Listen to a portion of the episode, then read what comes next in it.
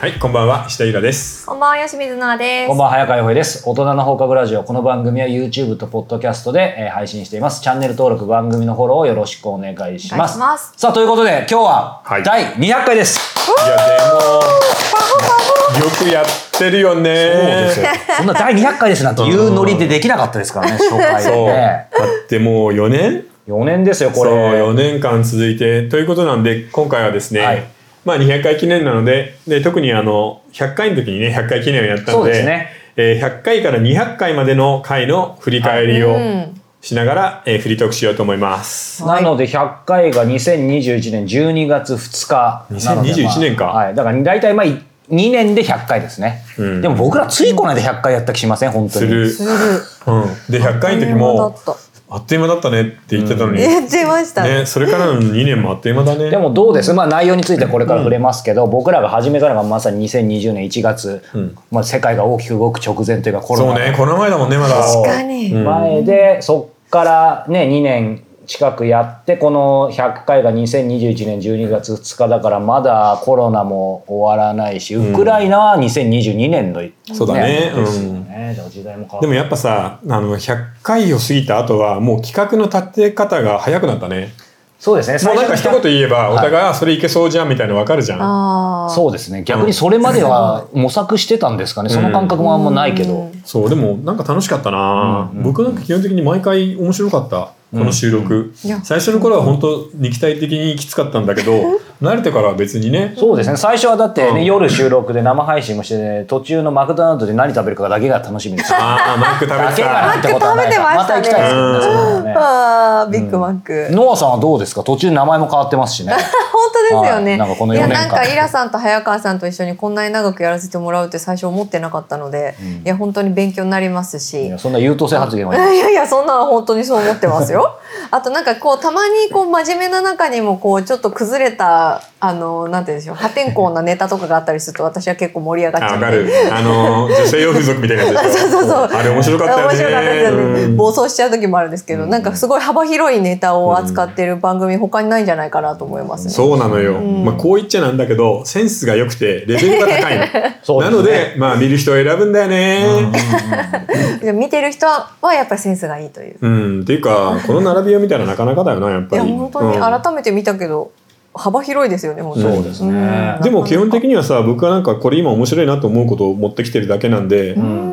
だから映画で言うとさ、うんアート映画みたいなのが好きじゃないんだなってのは分かるよねそうなんですよね確かに意そう外とね意外とあのうん俗物的そうでもないですよねそういやもう「呪術廻戦」と「すずめの戸締まり」と「新ウルトラマン」と「君たちはどう生きるか」だか本当ですらよもうアニメと SF っていうさ、うんオタクじゃねえかみたいな感じで うんうんうんうん SF ね、うん、ここの2年間でさ実写の日本映画とかさまあ「パラサイト」でもいいけど海外の映画でこれは見なきゃっていうのなかったもんね。そうだからそう自分たちがじゃあ2年間で何見たかっていうと、まあ、イライラさん的にはこ、ね、国評っていうか、うん値しないっていうことだと思いますけど僕はだから本当に映画館見に行って行きたいっつって行ったのが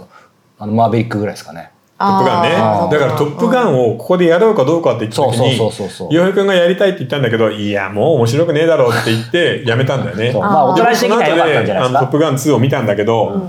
面白くなかったな。本当ですか、まあいや要するに懐かしいだけ。あーそうそうそあーう作品として見たらね、うんあのそうでもないみたいな結ね局トム・クルーズがいいみたいなねわかりやすいそうそうでもあれはトムさクルーズかっこいいあれなんだよまあ来週やるイスラエル・パレスチナ問題の話じゃないけどイスラエルがそのイラクの原子力、あ原子炉を攻撃した話が元になってんだよね、そうなんですねイイラクイランじゃなくてイラクイラクイラク、うん、サそうなんだダム・セインのイラクだからあなねるほどなるほどだから意外とそういうものがそう裏だ側にあかるってことらそう、ねあの密かに核兵器あそうをだイラクだ開発してるんじゃないかって言っていきなりもう夜明けかなんやかってビたュやーっっててた言ってそういう建設現場を爆撃して帰ってくるっていうそうだそうだそれをトム・クルーズがやっていたのがそあうだの映画。あーそうそうそこがリアルでしたね、うん、いや面白いよね。うんじゃあちょっとだけこの100回のあたりから時系列順にちょっとずつなんか気になるものとかあればみんなで触れてきます、うんうんうんそうね、なんだろもう私はもう真っ先にう。うん。 102回のおう経済天気予報覚えてんの話いや全然覚えてないんですけどちょっと覚え ていないややっぱりていうあかの僕も覚えてないから僕も聞かれて覚えてなもい困るそよう。そういうものって意外といや覚とえてないいうその内容というよりも、うんあのこの「おとらじ」でお金の話を扱うことが結構多いじゃないですあか、るね、たまにね。そのうおん金シリーズが私やっぱ結構好きで、うんあ、勉強になれていたもんめなちゃ。くちゃ勉強になるあの、うんそのおかげで、まあ、投資を始めたりとか、うんあのなんか経済のことがもううんなんか分かったような雰囲気を醸し出せるようになっ たから、すごいありがたくってこれは、あのシリーズとしてもっと続けてほしいなっていう。いやでも高校の時期だからさウクライナとコロナのダブルじゃないウクライナあもう始まってる始まってえ始まってますよこれ。ないんじゃない始まってなくてもなんかね来危そうなうかったんだよあー来そうな感じです予感がきな臭い感じがしましたねこここの頃でだからこれ以降あのインフレが急激に始まるし、世界中でなんかなんか生活大変だみたいな感じになるんだよいやね本。当ですよね。うんいやコ恐ロろしナかったもねすごしかったですよね。その激動の、ね、間をこう、大始まりが人ねじで うんずっと特集してるから、それもまた面白いだでかす。らなんか意外とパレスチナの問題じゃないけど、うん中国の話とか、うんうんうん世界情勢に関しては大きな変化がある時は必ずやってるよね。そうですねウクライナ戦争の時もやったし、うんそれはなんか僕も毎回毎回なんかさ勉強できるからちょっとありがたいなって思うわ。そういうスピード感がね、大人じならではってでもなんかあれですね、大人自体は本当にね、あの自画自賛です、うんあのすごくイラさんも言ったようにうん楽しいし、うんあの素晴らしいと思うんですけど、やっぱりこのテーマ見るとね、さっきも始まりにも言いましたけど、この本とか映画はちょっと置いといてですけど、うんあのリアルなテーマとか、まうんあ、新書のテーマもですけど、やっぱり特にこの100回以降は、うんうんうんまあ、はっきり言ってちょっとダークというか暗いというか、そうだねなんかそういう感じしますよね。うんなんかさコロナ以降の鬱陶しい空気感ってないそうなんかフィクションもノンフィクションもね、それが漂ってます、うんでなんか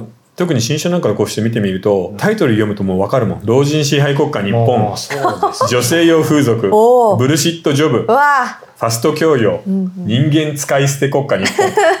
本もうダークなのばっかりじゃんだしいいのは洋平君のさ「世界幸せ機構」だけだからそうそうあーでそれこそまあ取り上げてないけどねエマニュエル・トットさんの本ももうそんなタイトルばっかですからね、うんもう第三次世界大戦はもう始まってるみたいなね始まってるとかううんいやだからな時代としてはやっぱりこの2年間はものすごい暗かったんだなそれも日本だけじゃなくて世界中暗かったんだなって気はするね、でもこうやって振り返ると面白いですねやっぱりそれを意味軸もなんかやっぱり特に伊賀さん感じてらっしゃったのはこのもう最初の100回こと108回でね、うんジョージ・オエルの1984本年当本当取り上げてるし伊面賀白かったさんがしかもまさかの意外と読んでなかったっていうね、そう僕動物農ど場っちの話と面白いですねあもうパリロンドン放浪記とか読んでて、うんこれだけ読んでなかったんだどよ、真ん中ですよねそう僕ねなんか有名なのをね避けたいタイプああなるほどねなるほどね でもこれ時代ぴったりでしたよ時代にねぴったりだねいや面白かったなドンピシャタイミングでしたね。まあでもその後にね「呪術廻戦」で100億超えアニメ映画の法則って100億超えそんなしないですねやっぱね。だからさ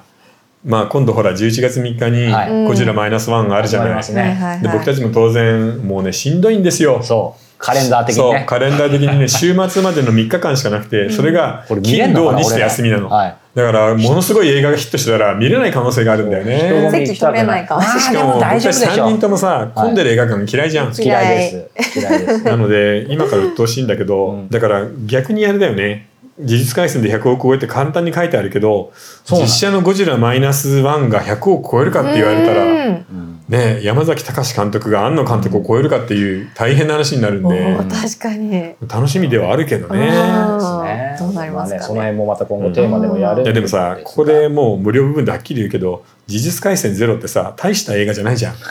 あれで100億超えて楽ちんそうだなか確かにい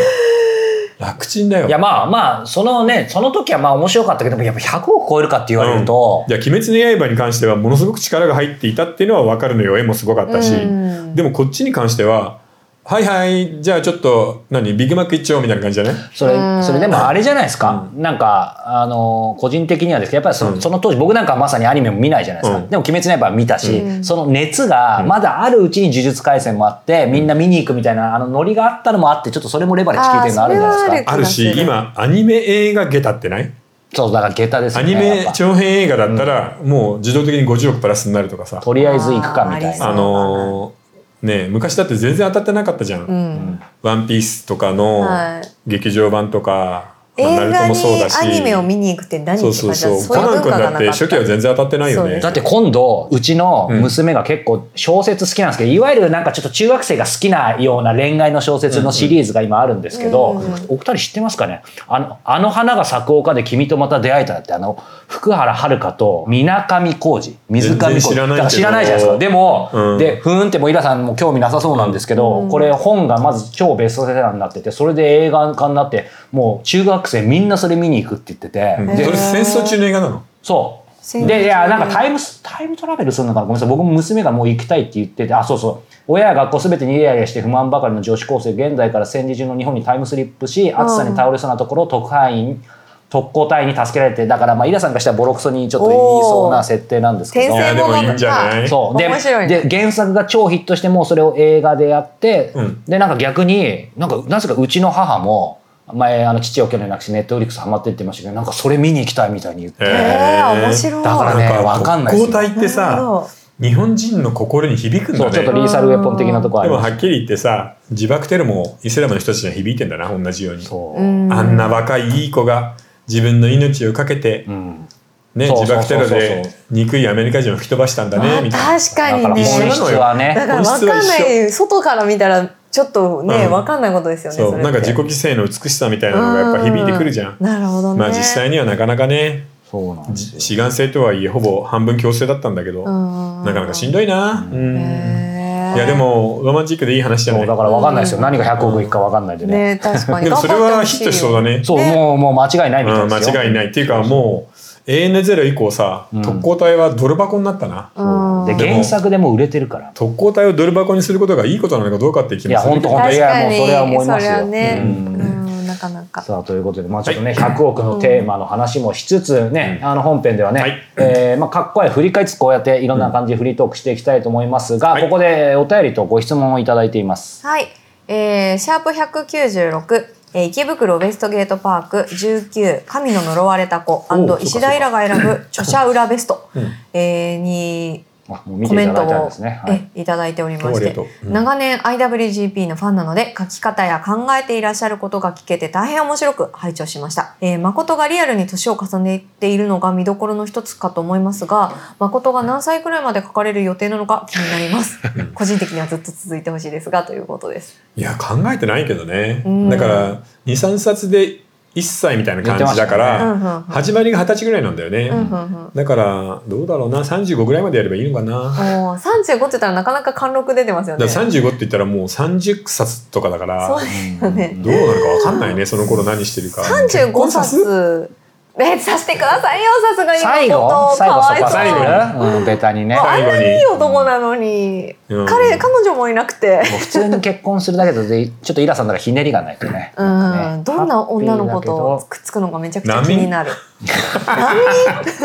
全然考えてないから、う んはいーだから楽しみにしてましょう。じはゃあい質問です。はいえ20代の女の子からいただいてます、うんえ皆さんは幸せそうな人を見てなぜか自分の中に悲しみを感じたという経験ありますかまたどこか遠い場所また遠い国に行くかこの世界から消えたいと感じたことありますか私は最近このように感じますえ不定期に定期的に湧き起こってきて心療内科に行っても臨床心理士とカウンセリングに行っても紙もみルーティンを飲んでもコーヒーを飲んでもそれは変わりません、どんな死に方であれ死は痛みを伴うので死ぬのは怖いなと感じますが消えるのは痛みがないので消えたいと感じてしまうのですというなるほこどとでですもそれはみんな結構あるんじゃないかな、うんうんううんんそれを良くないみたいな感じで無理やり抑え込んだりしなくていいと思うんそうですねう。あの誰でもちょっとああ嫌になっちゃったなみたいなことってあるじゃない、うん人を見ていて悲しくなるとかその人の不幸を見ていて楽しくなるみたいな働きって人間の心には誰でもあるんだよね、うんうんうんドイツ語ではシャーデンフロイデって言って誰かが不幸になるのを見る楽しみっていう単語が1個あるの、へー単語1個でしそういう意味シャーなデンのフよロイデだからその誰でもある働きだから、んその自分の心の底だけが異常であるとか自分のことを直さないといけないとかこういう生き方はダメだみたいな感じで追い詰めないのがいいと思います、要はみんな時々死にたくなるよねへえぐらいのことを感じてればいいんじゃない、んでそういう時にちょっと甘いケーキ食べたりさ、まあ、好きなアイドルのステージとか見たりするのが一番いいと思うけどね、うんうんあとそれ一緒になくならないよ、うんそうですね。どうですかなんかまあこの方20代だからうん自分持ってるわけじゃないです。僕僕はね今まで言ったようにに23で新聞記者になって鬱になって、うんその時に初めてそうかうちもだったもんなあの消えたいまあこの方と同じことを感じて、うん公園で涙がポロポロ出てもう僕じゃ想像つかないでしょ。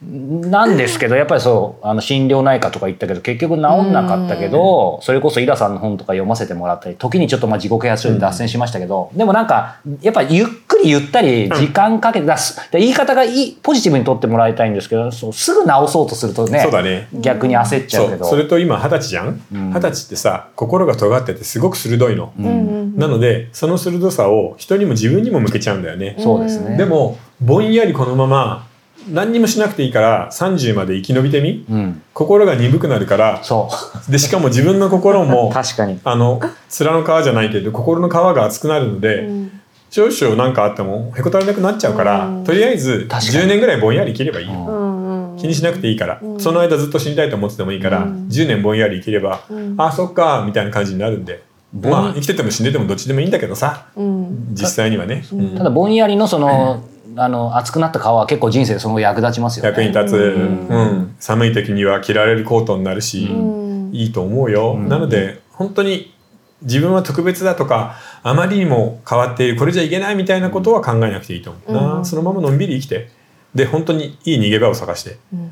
で大人って逃げ場をいろいろたくさん持ってるもんなのよ、うん確かにうん、音楽だったり、まあ、ある人にとっては女性用風俗でもいいし、うんねえそのイケメンのホストクラブでもいいし何でもいいから逃げ場を作ってほしいかな、うんははいい、ありがとうございます。はいさあということでこの後本編でねいろいろ振り返っていきたいと思いますが、続きのご視聴方法は4通りございます、えー YouTube メンバーシップ、えー Apple サブスクリプション、えーニコニコ動画そして audiobook.jp いずれかの方でご視聴いただけたらと思います、詳しくは概要欄をご覧くださいそれでは本編ではい